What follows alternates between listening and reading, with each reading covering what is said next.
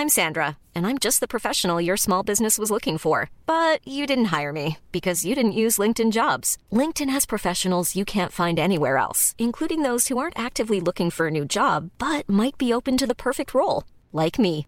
In a given month, over 70% of LinkedIn users don't visit other leading job sites. So if you're not looking on LinkedIn, you'll miss out on great candidates like Sandra. Start hiring professionals like a professional. Post your free job on linkedin.com/people today.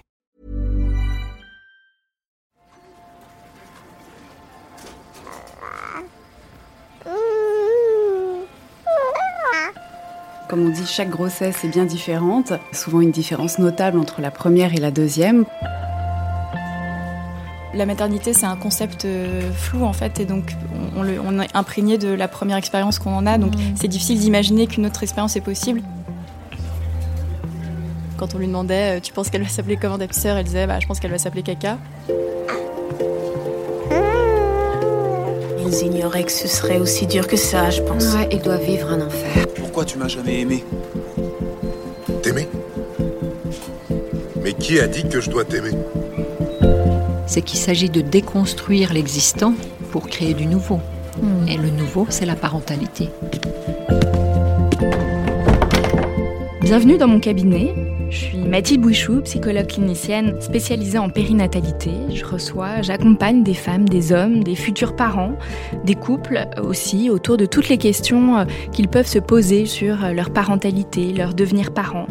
Euh, Ça peut aller lorsqu'ils s'interrogent sur leur désir d'enfant, aux difficultés qu'ils peuvent rencontrer pendant la grossesse, aux questions d'infertilité, au parcours de PMA, et puis aussi autour de toutes les questions éducatives qui peuvent se poser avec leurs enfants.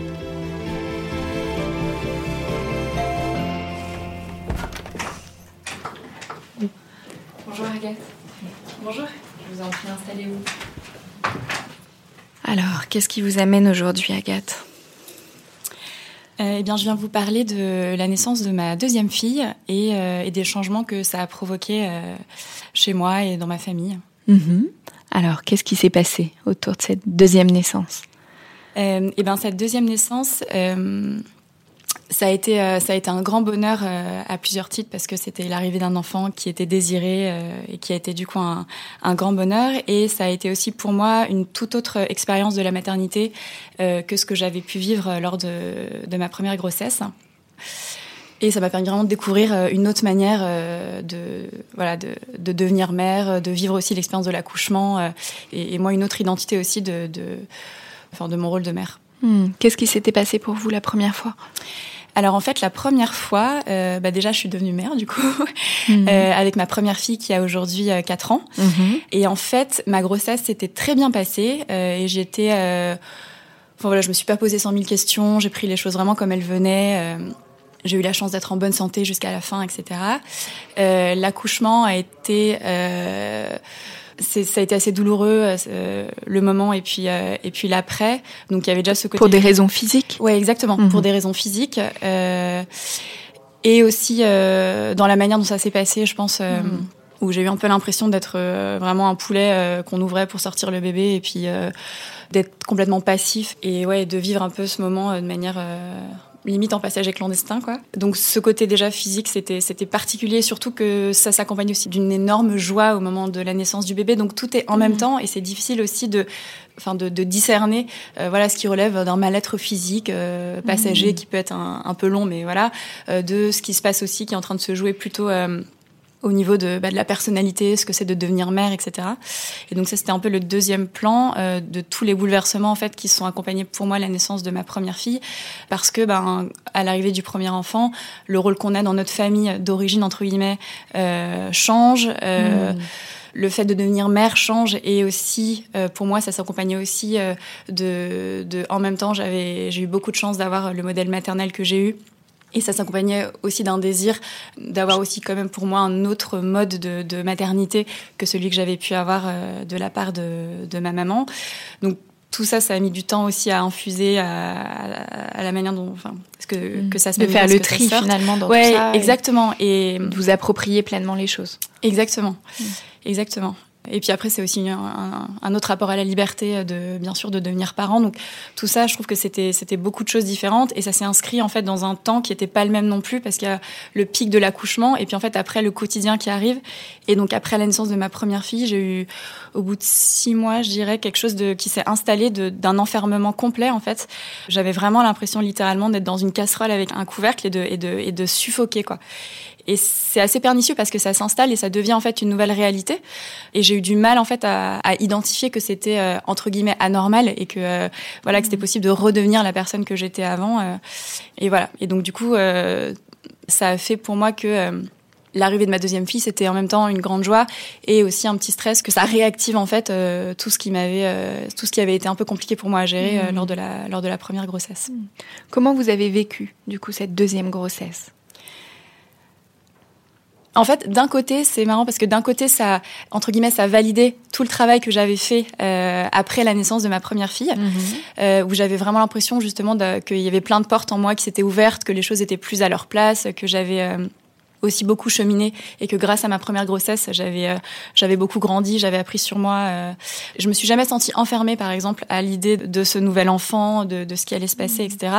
Et en revanche, j'étais euh, tétanisée du côté du coup plutôt physique de la chose, alors que pour pour ma première fille, c'était même pas une une question à chaque étape, je me suis appuyée sur vraiment beaucoup de monde euh, qui, a, qui ont tous eu un rôle vraiment hyper important euh, et de, du coup de, de, trouver les bonnes personnes avec qui euh, se préparer en fait. Euh. J'avais l'impression que pour ma première fille, je m'étais préparée, j'avais fait mes 5-6 séances, enfin, j'avais l'impression que ça vraiment ça allait le faire quoi. Et là, euh, c'est plus que j'ai eu l'impression de aussi de entre guillemets de trouver les bonnes personnes avec qui le faire et c'est hyper important en fait. C'est pas juste mmh. se préparer comme ça de manière théorique, mais c'est se faire accompagner des bonnes personnes sur euh, le projet est de, de, de, mettre au monde l'enfant. Du coup, j'ai fait la méthode Epino pour euh, ma deuxième fille et juste le premier cours, c'était il y avait j'étais tellement stressée et tout que limite les deux premiers cours c'était juste évacuer euh, ce qui s'était passé la première fois euh, enfin c'était mmh. je me suis rendu compte à quel point c'était nécessaire en fait de, de vraiment d'en repasser par là même si c'était pas hyper agréable mais bon au moins ça m'a enlevé le, mmh. le stress d'avoir à le faire le jour J je me suis fait accompagner du coup d'un suivi psychologique j'ai vu une super sage-femme qui m'a vraiment aussi aidée à chaque étape qui m'a hyper bien préparée à qui m'a appris à pousser en fait.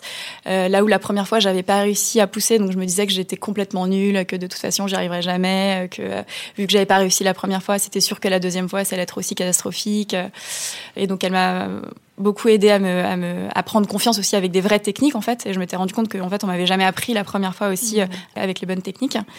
J'ai fait aussi de l'acupuncture parce que pareil la première fois j'avais été déclenchée et ça m'avait un peu traumatisée la manière dont ça s'était passé, donc j'étais obsédée par le fait que ça se reproduise pas. Et du coup, euh, j'ai eu pareil une, super acupunctrice qui a pu aussi m'aider à, à, petit à petit préparer bien le, le corps pour qu'il soit pour qu'il soit bien prêt euh, le jour J. Et le dernier, c'était une sage-femme qui était spécialisée dans l'hypnose, là aussi pour un peu dépolluer de toutes les, les angoisses. Euh, voilà. Donc j'aurais jamais cru que tout ça soit nécessaire. Et au début, plus les gens me disaient ou plus les médecins que je voyais, plutôt en qui j'avais confiance, me disaient peut-être que ça vaudrait le coup que vous alliez voir telle ou telle personne. Je me disais ah non mais c'est c'est une blague quoi. Je sais pas, c'est bon, tout le monde accouche, tout le monde c'est naturel, ça devrait être facile. Je vois pas pourquoi moi je, devrais faire tout ça. Et en fait vraiment je, regrette aucun de, ces heures passées avec ces, ces personnes quoi. Hmm. En tout cas là Agathe, vous nous dites bon dans le vécu de cette deuxième grossesse, il y avait beaucoup d'inquiétudes autour du corps et autour de l'accouchement euh, parce que la première fois ça avait été euh, particulièrement difficile pour vous euh, et donc vous avez eu besoin finalement d'apaiser toutes ces inquiétudes, l'inquiétude aussi que soit réactivée aussi, ou que les choses se repassent de la, de la même manière euh, que la première fois pour cette deuxième fois, et donc de vous faire accompagner de manière euh, spécifique pour ça. Au-delà de ces questions autour et de, vos inquiétudes autour du corps, est-ce qu'il y a eu d'autres questions, euh, notamment par rapport à votre fille aînée, dans le fait d'avoir un deuxième enfant? En fait, bizarrement, j'étais pas tellement euh, inquiète de euh, ce que ça allait provoquer chez ma chez ma fille aînée. Elle avait trois ans aussi, donc on a pu en parler avec elle. Euh, je pense que ça, mhm. ça a été important pour nous. Ça a facilité les choses de pouvoir lui dire, de pouvoir entendre aussi ce qu'elle avait à dire, voilà, avec les mots. À partir du moment où on avait passé le seuil des trois mois, qui, qui nous, voilà, qui nous angoissait un peu, et que du coup on lui a expliqué qu'elle allait avoir un petit frère ou une petite sœur, qu'elle allait devenir grande sœur, et qu'on était prêt en fait à ce qu'elle réagisse mal. En fait, elle a bien réagi et donc on était plutôt en mode mhm. euh, mais t'es sûre, t'es pas un peu jalouse quand même, tu sais, tu seras, ce sera plus juste toi, euh, maman. C'est quoi bien réagir? Elle n'a pas manifesté euh, Mhm. d'intérêt particulier. Euh, donc c'est surtout qu'on a vécu ça avec elle de manière assez euh, naturelle en fait, sans trop lui dire. euh, voilà. Après de temps en temps, euh, elle disait ah non, bah ça c'est ma poussette, ce sera jamais la poussette du bébé. Ou euh, quand on lui demandait, tu penses qu'elle va s'appeler comment ta petite sœur Elle disait bah je pense qu'elle va s'appeler Caca. Bon, donc qui n'étaient pas des signes d'accueil euh, hyper euh, voilà positifs, mais en fait. Euh, ça nous a jamais vraiment inquiété. euh, C'était plutôt des choses qu'on trouvait rigolotes, quoi. Donc, euh, En tout cas, vous, vous étiez sereine par rapport à ça. ouais, exactement. Et dans le fait d'accueillir euh, des petites marques d'agressivité de sa part. Exactement, exactement. Et ça, pour le coup, c'est vrai que, alors je sais pas si ça joue, mais je sais que ma mère nous avait toujours beaucoup dit à quel point nous, on avait été euh, euh, enfériques entre guillemets à chaque naissance de, de, de mes sœurs. Donc j'étais hyper prête à vouloir euh, mettre le qu'elle veuille mettre le bébé dans le four, euh, qu'elle euh, qu'elle veuille voilà jamais en parler. Donc je me disais finalement si c'est juste qu'elle veut pas prêter sa poussette, franchement c'est c'est ok quoi. Votre mari, lui, comment il a, il a vécu cette deuxième grossesse et, et l'arrivée de, de votre deuxième enfant? Il était très heureux parce que c'était on, on avait vraiment l'envie tous les deux d'avoir euh, une famille. Enfin c'était quelque chose de, qui, qui nous rendait vraiment très heureux euh, tous les deux. Et après comme il avait euh, bah, suivi et vu les moments vraiment difficiles euh, d'après la naissance de, de notre première fille je pense qu'en même temps il était euh, hyper heureux et en même temps il avait quand même un petit stress aussi oui en tout cas une attention particulière sur comment je me sentais qu'il n'avait pas eu du tout la première fois. Et je pense que lui-même a vécu aussi les choses de manière très différente parce que je pense que la première fois pour lui le dénouement c'était un peu la naissance de notre euh, première fille. Et après bon bah à voilà elle était née il était tout à ce bonheur là et il, il- il avait pas du tout forcément en tête ce que ça pouvait impliquer euh, pour moi, euh, ce que, enfin, des bouleversements que ça pouvait avoir pour moi, comme moi non plus, je les avais pas non plus à l'esprit en fait, donc euh, ni lui ni moi ne les avions à l'esprit. Et clairement pour pour ma deuxième fille, je pense que c'était quelque chose qui était beaucoup plus présent. Donc il, il était présent à toutes les séances que j'avais avec la sage-femme. Puis je voyais que ouais que à chaque fois que j'avais des des, des rendez-vous, je lui en parlais. Donc j'ai eu beaucoup plus l'impression aussi de pouvoir partager ça avec lui que lors de, de la première grossesse. Il est resté aussi la première nuit, ça c'était en fait hyper important aussi, je trouve, à, à la maternité. Alors que la première fois, pareil, je me disais non mais c'est bon, enfin voilà, euh, rentre, euh, je suis bien et tout. euh, et voilà, et c'est pas ce qui s'est passé la deuxième fois. Et je trouve que c'était important de se, enfin moi c'était important pour moi en fait d'avoir aussi vraiment sa présence sur les premiers moments avec euh, avec ma deuxième fille. de pouvoir l'accueillir pleinement ensemble, que ça soit déjà tout au long de la grossesse et puis au moment de l'accouchement et dans, dans les heures qui suivent. Oui, en fait c'était hyper important. C'était hyper important. Et du coup, après la naissance, comment ça s'est passé euh, l'arrivée donc de votre deuxième fille concrètement euh, pour votre fille aînée, puis pour vous co- Comment les choses se sont passées une fois qu'elle était là? Une fois qu'elle était là, bah déjà du coup en fait le fait d'avoir un premier enfant, ça force un peu à s'organiser. Chose qu'on n'avait pas forcément fait non plus pour la première fois. Donc on avait un super plan de elle devait aller chez son parrain et tout. Bon, rien ne s'est passé comme prévu parce que euh, elle est arrivée un peu en avance, euh, voilà. Donc finalement notre super orga euh, n'était pas n'était pas si super que ça. Mais comme on s'était déjà un peu voilà euh, préparé, on avait un peu des super plans B euh, qui sont qui, qui ont pu euh, s'occuper de Paloma et surtout on lui avait déjà euh, bien expliqué. Bah, que le, le- à un moment, maintenant que le bébé était prêt, il allait pouvoir bientôt sortir et que quand il sortirait, eh ben moi je serais du coup à la maternité, euh, que du coup elle irait euh, chez son parrain ou chez ses grands-parents euh, et qu'ensuite elle viendrait nous voir euh, à la maternité avec le bébé, qu'on repartirait tous les quatre. Donc on lui avait expliqué les choses de manière hyper concrète et elle nous demandait limite est-ce que j'irai en voiture ou en métro quoi. Donc elle était c'était assez euh, voilà assez précis dans sa tête euh, la manière dont ça allait se dérouler. J'ai accouché du coup le vendredi soir, mais elle est venue euh, à la maternité le dimanche midi. Euh, Il y avait ses cousins qui l'attendaient en bas, donc c'était des moments euh, hyper joyeux, quoi, hyper joyeux. Et on avait aussi du coup prévu euh, le petit cadeau de la petite sœur euh, quand euh, quand elle est venue à la maternité, le cadeau aussi du retour à la maison. Elle aussi avait fait un petit cadeau à sa petite sœur. Enfin, il y avait un peu des petits cadeaux dans tous les sens pour voilà pour un peu marquer le coup et qu'elle se sente aussi vraiment faire partie du du moment. C'est aussi du coup mon mari et ma fille qui sont venus nous chercher, ma deuxième fille et moi à la maternité. Donc c'était aussi un moment qu'on a vécu tous les quatre et qui était assez magique et assez. Enfin voilà, j'étais contente de vivre ça aussi vraiment euh, en famille. Et après, les, les, les jours d'après, c'était aussi en fait assez assez simple et, et naturel. Je me suis aussi beaucoup plus autorisée que la première fois à avoir des, enfin des états d'âme du baby blues, chose que je m'étais un peu interdite, je pense, euh, lors de ma première fille, parce que je me disais, euh, t'as trop de chance, tout s'est bien passé, tu vas pas en plus euh, euh, pleurer ou faire genre que, que ça va pas. Là, quand il y avait des gens, euh, même que j'adore, mais que ça me saoulait de voir, du coup, je restais dans ma chambre en pleurant, on avait l'impression de d'avoir un peu toute la misère du monde sans raison, mais du coup, je pouvais un peu en rigoler en dédramatisant le le, le truc juste de le fait de, de m'autoriser à ressentir ça, quoi. Et du coup, tout s'est fait de manière assez simple, en fait. Et ma fille, et ça, c'est hyper, enfin, j'ai trouvé ça vraiment magique de voir aussi le lien entre euh, mes deux filles euh, tout de suite quoi c'était assez fou j'avais pas anticipé en fait à quel point c'était dingue quoi le, de voir la petite qui tout de suite elle, elle, cherchait la grande du regard euh, la grande qui du coup était en mode oui je crois qu'elle a faim enfin à se faire un peu hmm. le son porte-parole enfin donc c'est aussi trop drôle et de, de voir ces nouveaux équilibres familiaux qui, qui se mettent en place. quoi. Est-ce que dans le temps, il y a eu des, des manifestations ou des réactions ou, euh, chez votre fille aînée? Elle a eu en fait une rentrée scolaire euh, un peu, euh, enfin voilà, elle, elle, dormait moins bien, elle était, euh, elle était plus en demande de nous voir, etc. Donc je sais pas trop si c'était lié à l'école ou, ou à l'arrivée de sa petite sœur et peut-être un petit peu aux deux. Donc plus de, de troubles du sommeil, quoi qui n'était pas forcément une bonne nouvelle pour mon mari et moi, mais bon, c'était mmh. c'était surtout l'aspect ouais. C'est-à-dire de troubles du sommeil? Ben elle voulait pas se coucher. Euh, enfin, voilà, elle voulait rester avec nous. Elle voulait pas s'endormir tant qu'on s'endormait pas. Euh, euh, elle se relevait dix fois la nuit parce que elle avait un soif. Elle avait envie d'avoir un gant sur le visage. Elle trouvait qu'il faisait déjà jour. Mmh. elle trouvait que c'était pas normal qu'on dorme parce qu'il était trop tôt. Enfin, voilà. Mmh. Donc du coup, c'était ça c'était un peu compliqué. Après, je pense qu'on n'avait pas aussi nous vraiment retrouvé un rituel de sommeil qui était euh, adapté euh, avec la naissance de ma deuxième fille. Donc euh, voilà, quand on a retrouvé un peu, quand nous on a, on a un peu ressorti la tête de l'eau et qu'on s'est dit bon comment on fait? Alors il y a l'heure des bébés, donc voilà, donc Octavie elle va se coucher à cette heure-là, l'heure des l'heure des grands enfants et puis l'heure des parents. Comme ça, il y avait du coup un peu un nouveau rythme qu'elle comprenait où elle se disait oui c'est mmh. vrai, je suis pas un bébé mais je suis pas non plus papa et maman quoi. Hmm. Donc il a fallu quand même un, peu de temps pour euh, recadrer finalement que chacun aussi prenne sa place euh, et puis recadrer les choses, trouver voilà de nouveaux repères, euh, notamment autour de, l'organisation autour du sommeil. Oui, oui, oui, complètement. Ok, merci beaucoup Agathe. Je vous propose qu'on passe dans le salon d'à côté, qu'on aille rejoindre Carole Brianchon, notre experte.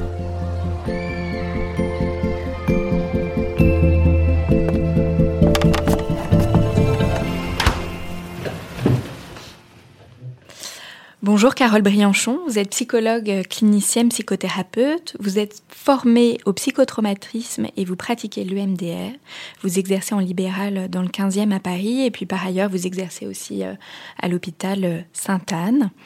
Alors comme vient de, nous témoigner Agathe, l'arrivée du deuxième enfant, c'est un deuxième bouleversement qui suscite des questions, des inquiétudes. Alors pour Agathe, beaucoup des inquiétudes autour de la grossesse et de l'accouchement parce que pour elle, la première première fois, ça avait été euh, euh, difficile.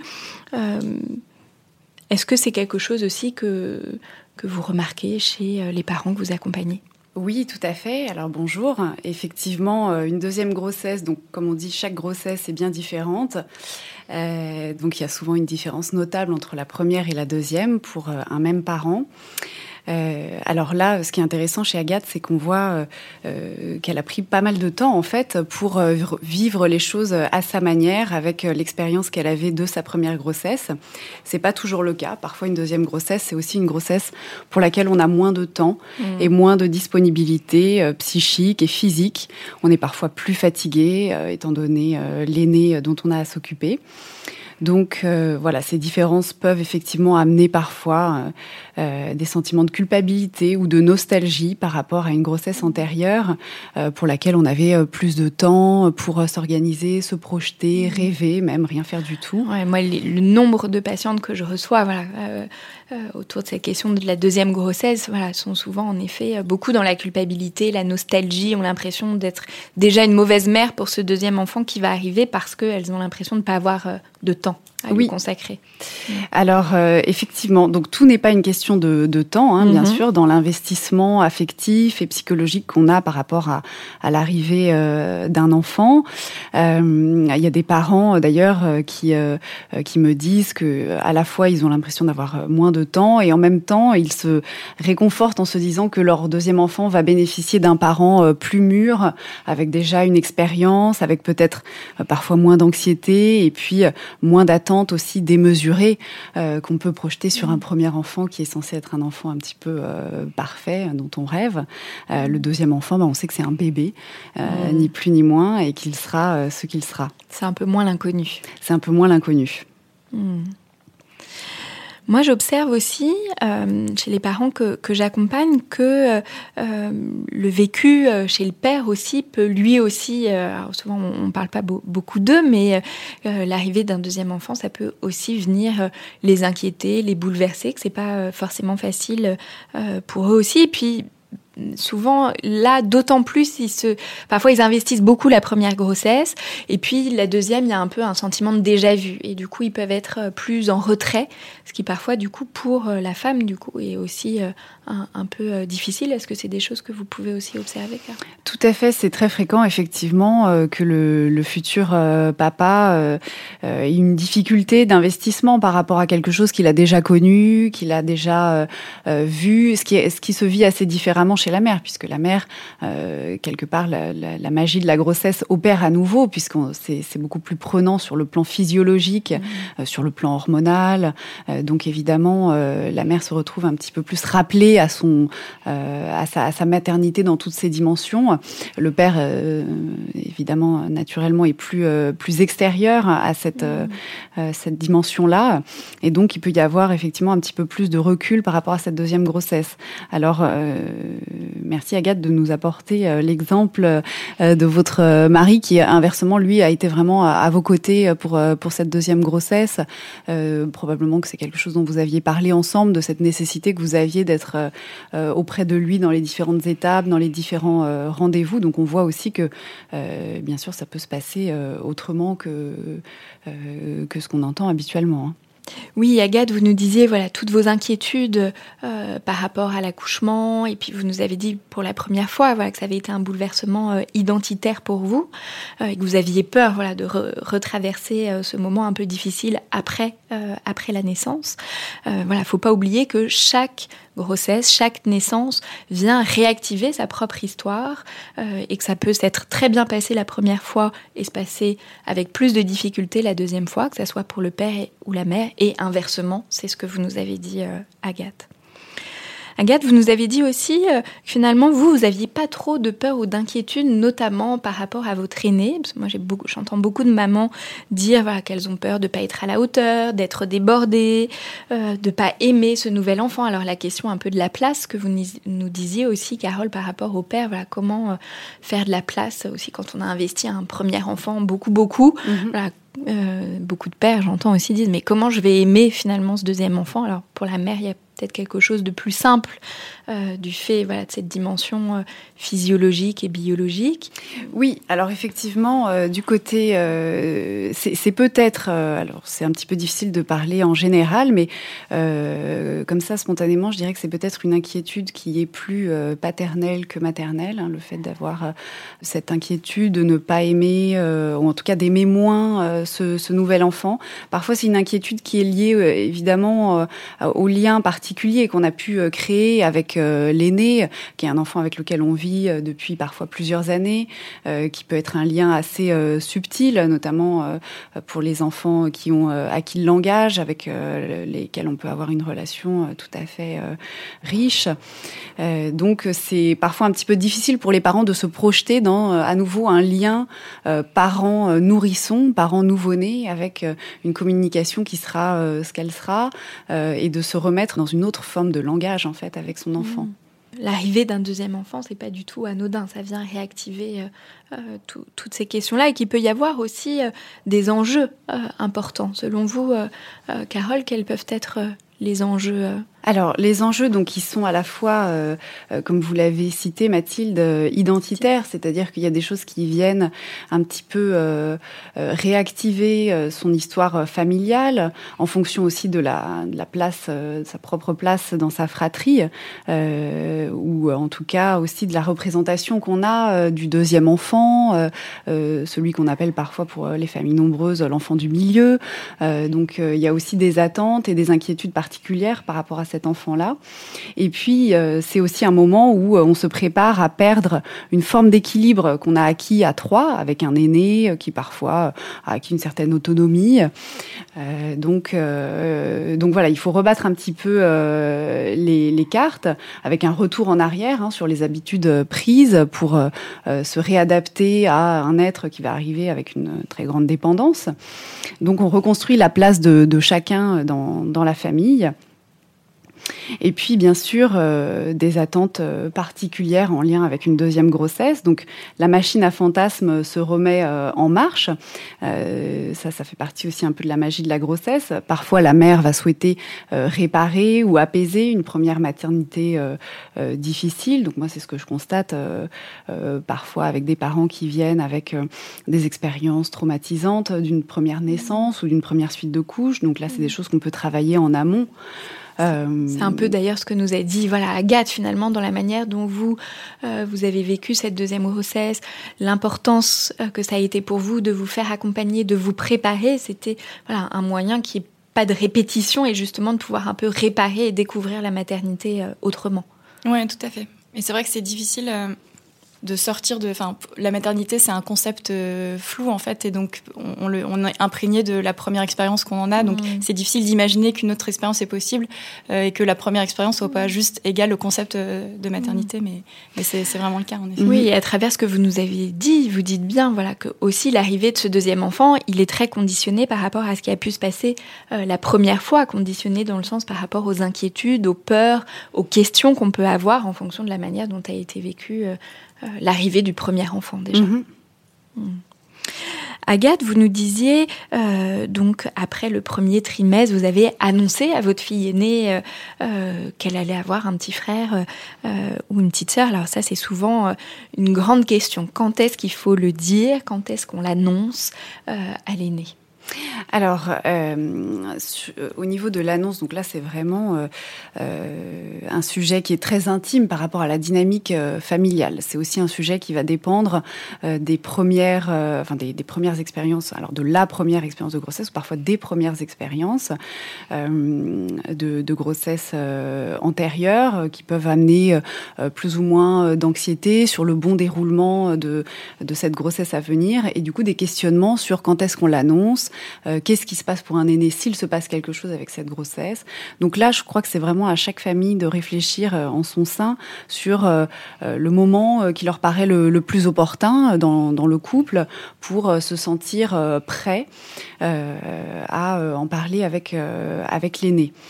Euh, parfois, euh, ça c'est un, consensus un petit peu euh, commun, les parents décident qu'après l'échographie si rassurante de la, du premier trimestre, bah, c'est le moment où, voilà, comme s'il y avait une sorte de feu vert médical et où on peut en parler avec un aîné. Mmh. bon, mais on peut aussi en parler avant si on en a envie. Alors voilà, bien sûr, et on besoin. peut aussi en parler avant, parfois parce que les, les aînés sont euh, suffisamment grands aussi pour percevoir. Alors bon, euh, l'aîné perçoit assez souvent en fait, hein, avant l'annonce, mm. qu'il se trame quelque chose, même avant parfois que la grossesse soit avérée, puisqu'il y a une sorte de projet conjugal très excitant autour de cette cette prochaine grossesse. Et les enfants, sans du tout savoir exactement de quoi il en retourne, supposent que quelque chose va arriver. Donc, d'ailleurs euh, je me souviens que j'en discutais avec une directrice euh, de crèche euh, qui nous disait que bien souvent dans la dernière section, donc les, grands de la crèche, ils arrivaient à percevoir en fonction du comportement des enfants ceux chez lesquels il allait peut-être se, passer quelque chose parce qu'en fait, ils montrent des signaux. Voilà, alors c'est des tout petits, donc d'agitation ou, d'agressivité ou d'excitation en tout genre. voilà, à des moments qui précèdent l'annonce ou qui la suivent tout juste. Oui, et puis j'ai envie de dire, même euh, des bébés. Moi, je vois des, des mamans venir avec leur bébé en consultation. Alors, bébés qui ont parfois euh, déjà quelques mois. Euh, et d'un seul coup, elles, elles font part d'un changement très brutal chez l'enfant. Euh, et c'est arrivé plus d'une fois qu'il se trouvait que la maman était à nouveau enceinte. Mhm. Voilà. Euh, donc, même les bébés, alors évidemment, plus un enfant est grand, plus il va avoir aussi la capacité de pouvoir le nommer, le dire. Mais même un bébé peut réagir à ces changements et en percevoir quelque quelque chose, même s'il ne le comprend pas comme nous, on l'entend, euh, les adultes. Mm. tout à fait. Je pense également à toutes ces situations, euh, quand je vous disais, voilà, on peut l'annoncer aussi plus tôt, lorsque la maman est très malade durant le premier trimestre. Oui, effectivement. Alors là, c'est important, je trouve, d'en dire un mot euh, à l'aîné, parce que c'est, ça peut être inquiétant, une maman malade. Euh, mmh. parfois, euh, les, les, mots de la grossesse, ils sont vraiment très euh, bruyants, hein, euh, voilà, avec des, des, nausées, une fatigue majeure, éventuellement des vomissements, même à répétition parfois. Mmh. Alors que ça n'est pas grave, ça peut être très impressionnant pour un jeune enfant. Donc là, c'est peut-être important de lui dire ce qu'il se passe, tout simplement, pour éviter des hypothèses qui seraient, qui seraient inquiétante euh, pour lui et puis mm. pour partager aussi euh, cette, euh, cette nouvelle qui est mm. aussi joyeuse hein, parce que du coup c'est pas forcément facile à gérer de voir des choses difficiles chez soi et puis en même temps une forme d'excitation et de joie. Bien sûr. Hmm. Oui, on en a parlé dans un épisode de, parentalité sur euh, les mots de la grossesse, où il y a une mhm. maman qui est venue témoigner euh, du fait qu'elle vomissait euh, énormément mhm. et plusieurs fois par jour. Donc, en effet, l'importance là d'en parler aux aînés, d'expliquer pourquoi, que c'est impressionnant, mais que c'est pas forcément grave. Mhm. Tout à fait. Il y a aussi toutes ces situations où lorsque les enfants posent des questions, alors on disait, voilà, que très tôt, euh, les enfants peuvent percevoir euh, euh, et comprendre qu'il se trame quelque chose, même s'ils n'arrivent pas forcément à dire que c'est l'arrivée d'un petit frère ou, d'une petite sœur.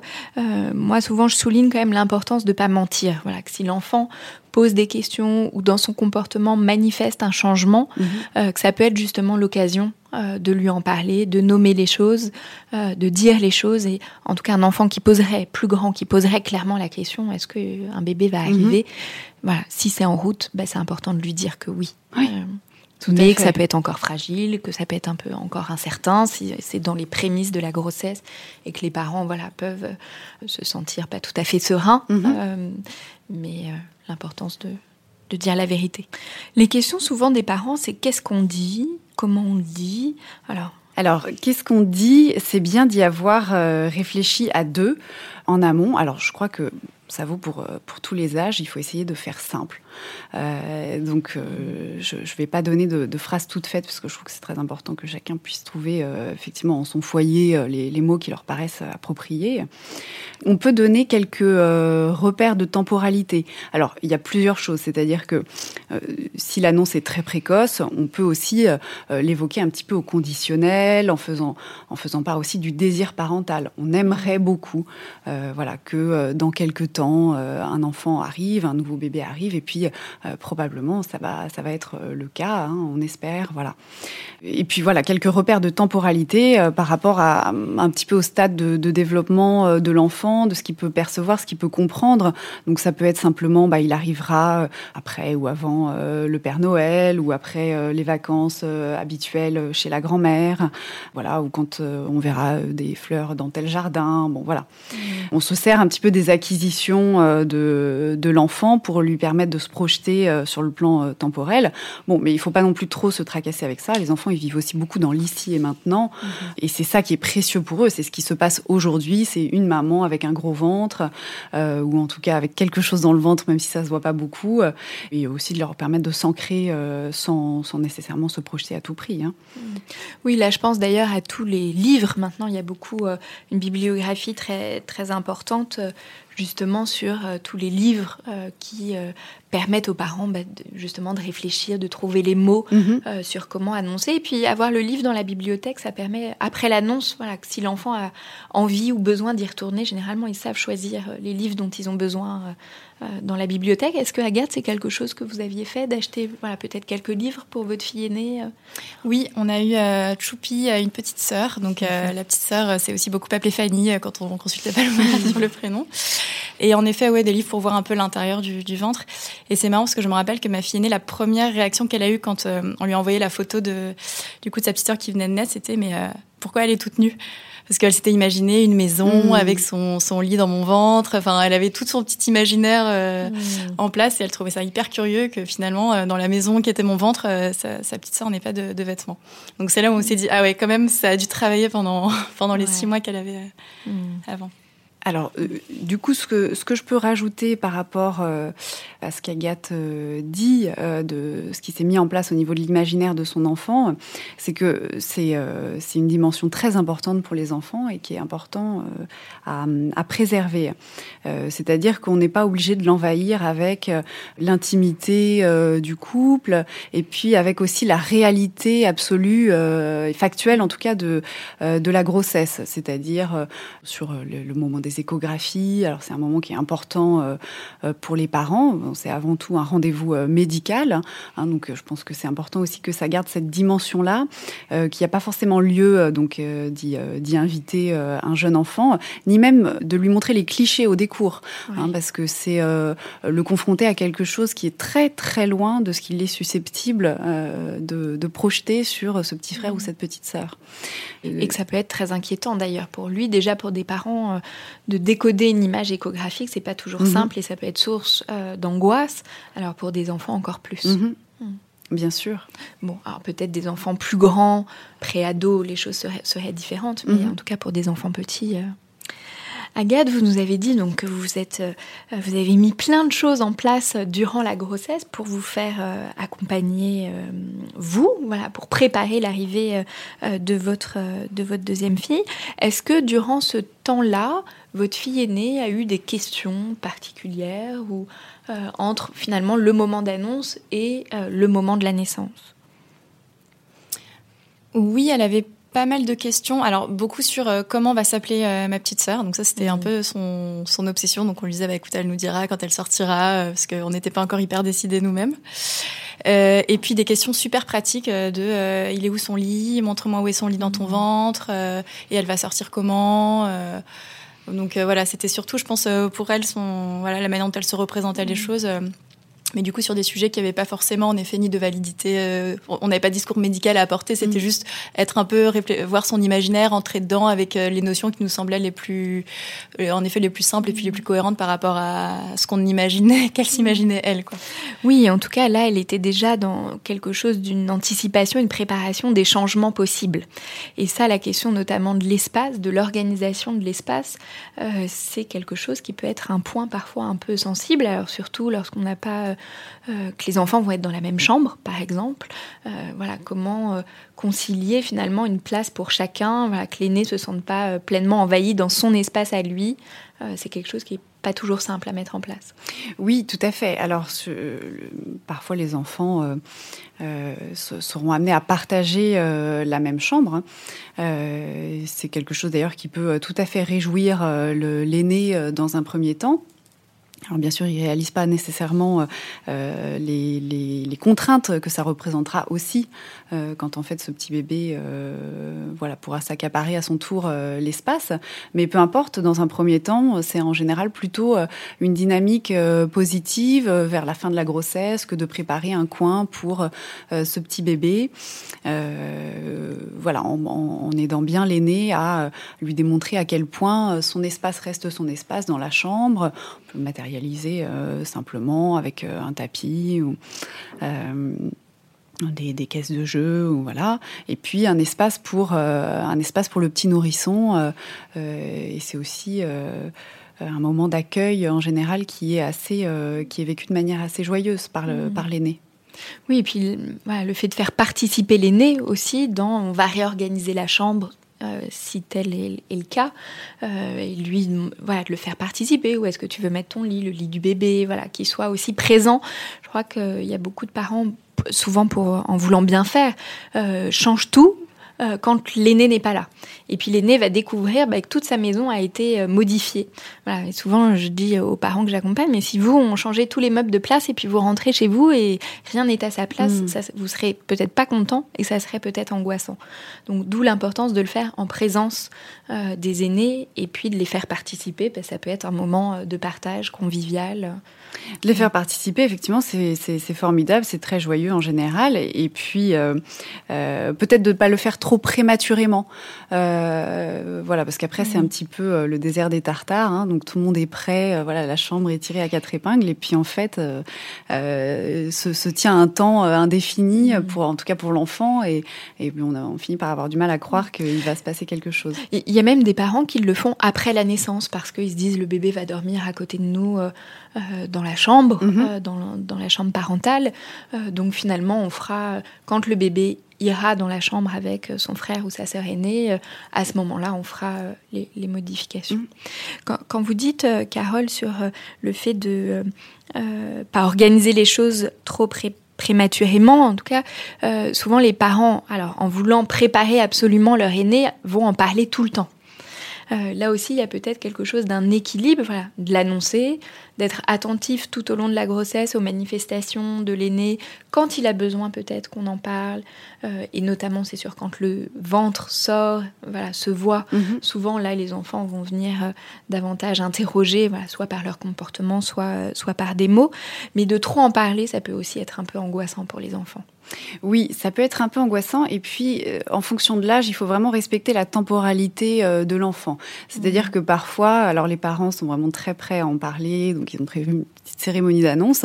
Et puis en fait, ça tombe un peu euh, comme au fond d'un puits, euh, c'est-à-dire que bon, l'enfant reçoit ça et puis il passe à autre chose et il demande qu'est-ce qu'on mange euh, pour le dîner.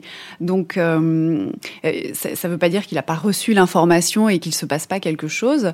Moi, parfois, ce que je dis aux parents, c'est que ça peut être important d'être présent. Alors déjà de choisir un petit peu le moment de son annonce. Pourquoi pas le faire le matin pour que l'enfant ait le temps de mûrir un petit peu des questions qui parfois ne vont arriver que le soir ou mmh le soir d'après ou encore le surlendemain pas d'annonce juste avant d'aller se coucher. Alors on essaye d'éviter. voilà, surtout, euh, euh, enfin, je dirais en règle générale, et puis à fortiori avec les enfants euh, jeunes pour lesquels ça va perturber le, mm. sommeil d'une manière notable. Mm.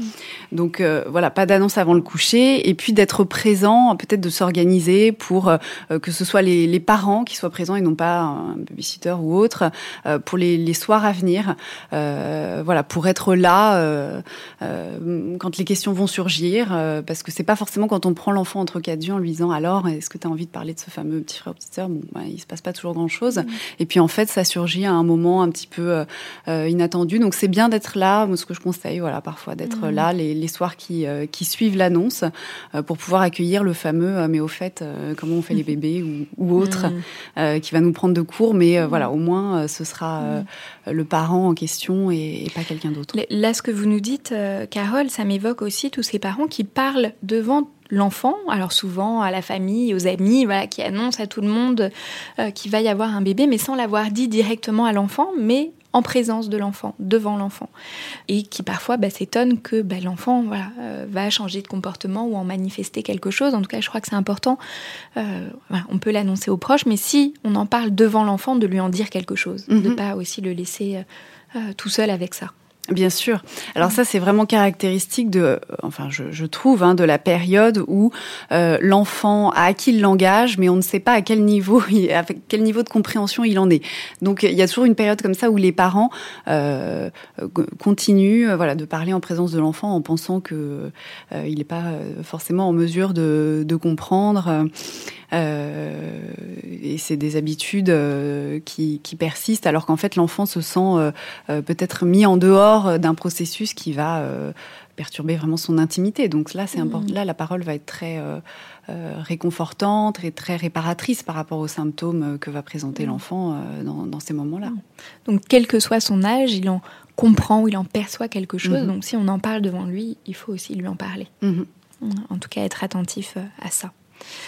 Agathe, vous nous disiez, euh, voilà, quand vous l'avez annoncé, puis tout au long de la grossesse, finalement, que votre fille aînée a accueilli ça euh, avec, euh, avec beaucoup de joie, mais aussi avec un peu d'agressivité quand même. Vous disiez, voilà, quand vous lui demandiez comment elle voulait s'appeler, qu'elle vous disait caca.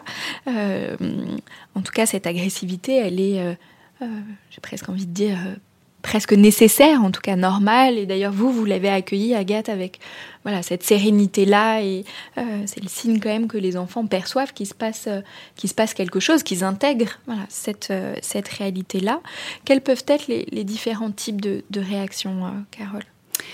Alors, euh, les réactions, elles vont varier bien sûr en fonction euh, de l'âge euh, de l'enfant et puis aussi un petit peu du cadre que vont porter, que vont poser les parents sur cette, cette expression de l'agressivité. Alors, comme vous disiez, Mathilde, effectivement, l'agressivité, elle est normale. Elle est sous-tendue d'ailleurs par tout un tout un inconscient collectif. donc les parents vont beaucoup se projeter dans des réactions agressives de, de leur enfant, avec parfois beaucoup de crainte. Mmh. dans le livre de la Genèse, donc Cain qui est le, le, le premier fils d'Adam et Ève, tue son frère Abel, hein, en plus dans un contexte de, de, de, de jalousie, en tout cas d'envie. Donc ça fait partie vraiment, c'est le premier crime de de, l'humanité. Hein. C'est le premier meurtre, en tout cas, de l'humanité. Le fratricide. Le premier fratricide, voilà. Donc ça, ça fait partie de l'histoire du, christianisme et du judaïsme. Hein. C'est aussi une anecdote qui est reprise dans, le Coran. Donc euh, voilà, c'est vraiment un inconscient collectif très puissant qui agit là. Et les parents, en général, vont s'atteler euh, à cette tâche d'éviter à tout prix cette agressivité qui peut être absolument mortifère dans une cellule mmh. euh, familiale. Dans un premier temps, on va plutôt accueillir effectivement l'agressivité qui sera euh, verbal, avec des mots différents en fonction de l'âge de, de l'enfant, ou même avec des démonstrations physiques, de colère, d'agitation, de, de, perturbation du sommeil. Donc tout ça, c'est des choses auxquelles il faut que les parents puissent se, préparer dans une position aussi d'acceptation pour que l'aîné ne soit pas inquiet lui-même aussi de cette propre agressivité qui surgit. Hmm. Oui, en tout cas, l'annonce d'un petit frère, d'une petite sœur, c'est beaucoup de joie et puis c'est beaucoup d'ambivalence. Voilà, c'est aussi tout, son monde qui va changer et donc c'est les manifestations de cette ambivalence, notamment par l'agressivité. Euh, pour ça, je disais nécessaire, voilà, dans le sens mhm. que euh, ça dit bien que l'enfant prend en compte euh, la réalité et se prépare aussi à ses futurs changements et que ça, mhm. c'est quelque chose qui est plutôt positif. Bien sûr. Et en fait, euh, le lien euh, fraternel et le lien de solidarité entre les frères et sœurs, c'est pas une donnée à la naissance. Mmh. Hein, ce qu'on perçoit à la naissance de l'affection de l'aîné euh, envers un cadet, c'est alors non pas que ce soit pas authentique, mais parfois ça se joue aussi par mimétisme avec les parents. Mmh. comme tout le monde se comporte gentiment avec ce petit bébé là, pourquoi pas faire la même chose puisque ça paraît être le comportement adapté. mais mais le, véritable lien fraternel, les enfants auront à le construire ensemble, entre eux, à l'avenir. Euh, les parents, eux, ont la responsabilité de poser un cadre à ces échanges, à, cette relation euh, et à ces échanges très précoces. Et puis les enfants auront aussi leur chemin à faire. Euh, et de ce point de vue-là, on ne peut pas tout contrôler. Et recevoir l'agressivité de son frère ou de sa sœur aînée, ça n'est ni bien ni mal. c'est juste une donnée de l'équation de la vie mm. avec laquelle on compose. Il y a aussi beaucoup de parents euh, qui, euh, voilà, euh, avec les deux, une fois que les deux, les deux enfants sont là, vont essayer de trouver des stratégies, des outils pour occuper les aînés quand ils doivent s'occuper des seconds. Et là, je pense notamment à la question des écrans. Il y a évidemment des moments où on ne peut pas se, couper en deux. Donc, on se retrouve effectivement en tant que parent à, devoir à la fois s'occuper du, nouveau-né et puis canaliser euh, d'une certaine manière euh, l'aîné. Alors parfois il y a cette idée des écrans évidemment, hein, de mettre l'aîné devant un écran le temps du biberon ou le temps du, bain du, petit. Alors ça a plusieurs inconvénients. Hein. Je, vais, avoir du mal à trouver des avantages, si ce n'est voilà matériel évident. Euh, ça permet pas à l'enfant de, de, trouver lui-même des ressources pour s'occuper seul dans ces moments-là. Mmh. Euh, pour faire appel à son imagination, à sa créativité, euh, pour euh, ouvrir lui-même tel placard de sa chambre, pour mm. aller chercher un jouet. Voilà. Oui, ça lui permet pas de développer son autonomie, voilà, ce dont on a parlé dans, dans plusieurs épisodes aussi, voilà, l'importance d'aider les enfants à développer leur autonomie. L'écran va empêcher ça. Tout à fait. Donc, euh, donc ça lui permet pas de développer son autonomie, ça lui permet pas non plus d'exprimer sa frustration quant à ces moments-là. Euh, c'est des moments qui sont difficiles, on doit patienter. Un nourrisson, ça peut mettre une heure à boire un biberon, c'est très long mm. euh, pour euh, pour un aîné. Donc donc c'est bien qu'il puisse le dire et qu'on puisse aussi l'exprimer. ça crée souvent des disputes au moment d'arrêter l'écran. Bref, c'est un petit peu une bombe à retardement dans le quotidien de la famille finalement.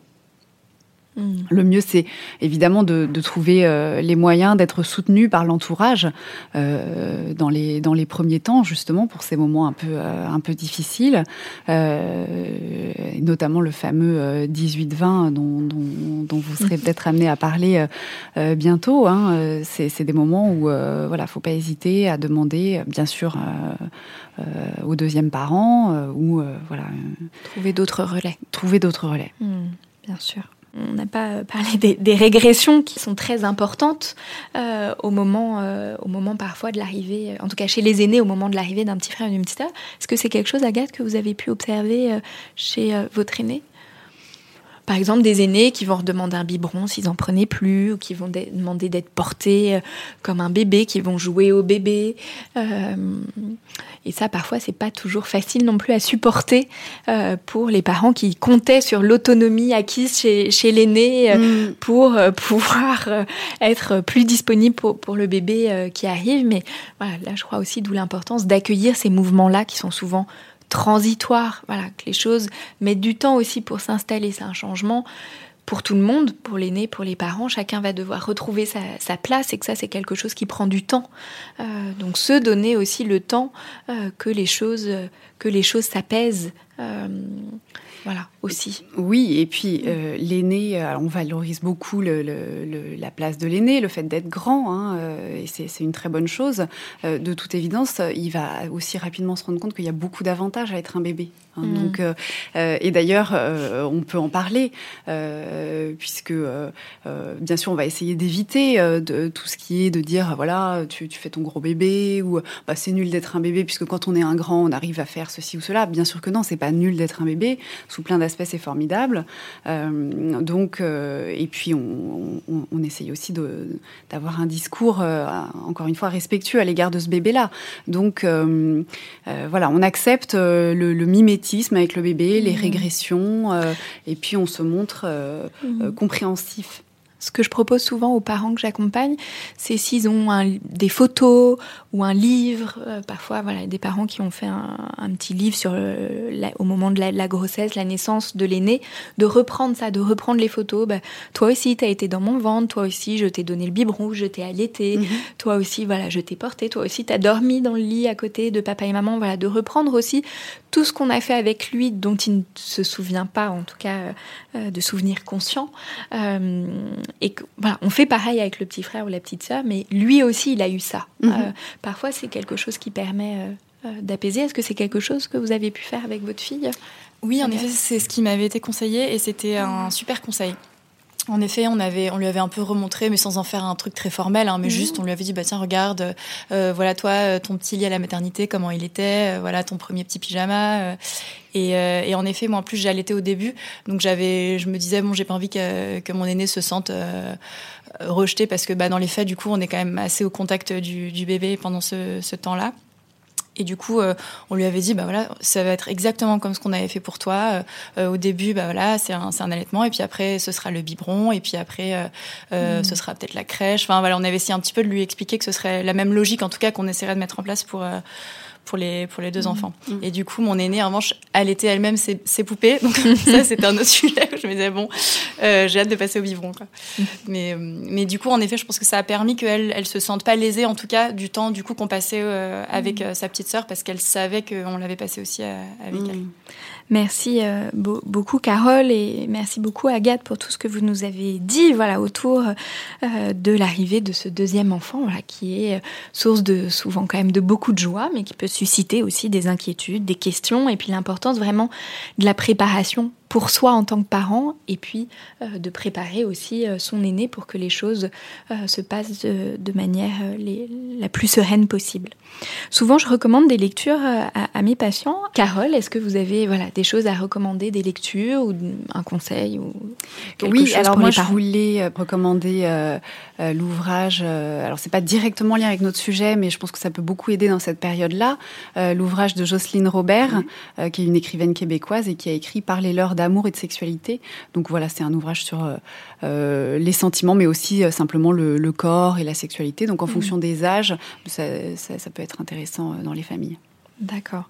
Alors moi, j'aimerais quand même citer quelques livres pour enfants moi, je recommande souvent et dedans il y a et après il y aura, voilà, qui est un livre qui permet à l'enfant, voilà, qui doit ouvrir des petites portes, dans la valise, qu'est-ce qu'il y a, et puis après dans le ventre de, maman, qu'est-ce qu'il y a, de pouvoir se, se, représenter les choses.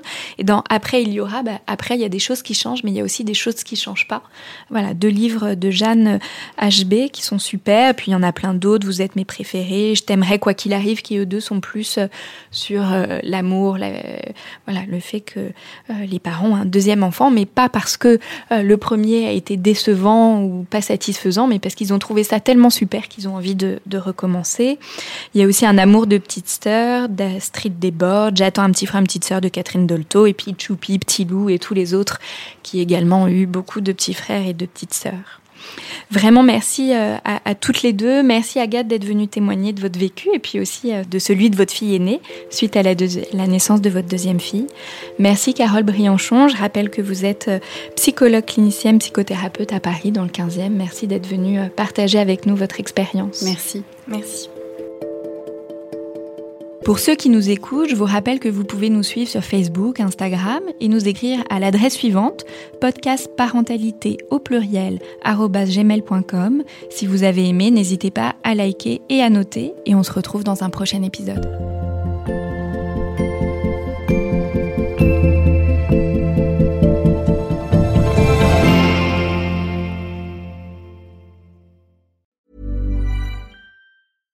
Life's better with American Family Insurance because our home policies help protect your dreams and come with peace of mind. Save up to 25% by bundling home, auto, and life. American Family Insurance. Get a quote, find an agent at amfam.com. Products not available in every state. Discounts may not apply to all coverages on an auto or home policy. Discounts do not apply to life insurance policies. Visit amfam.com to learn how discounts may apply to you. American Family Mutual Insurance Company SI and its operating companies American Family Life Insurance Company 6000 American Parkway, Madison, Wisconsin.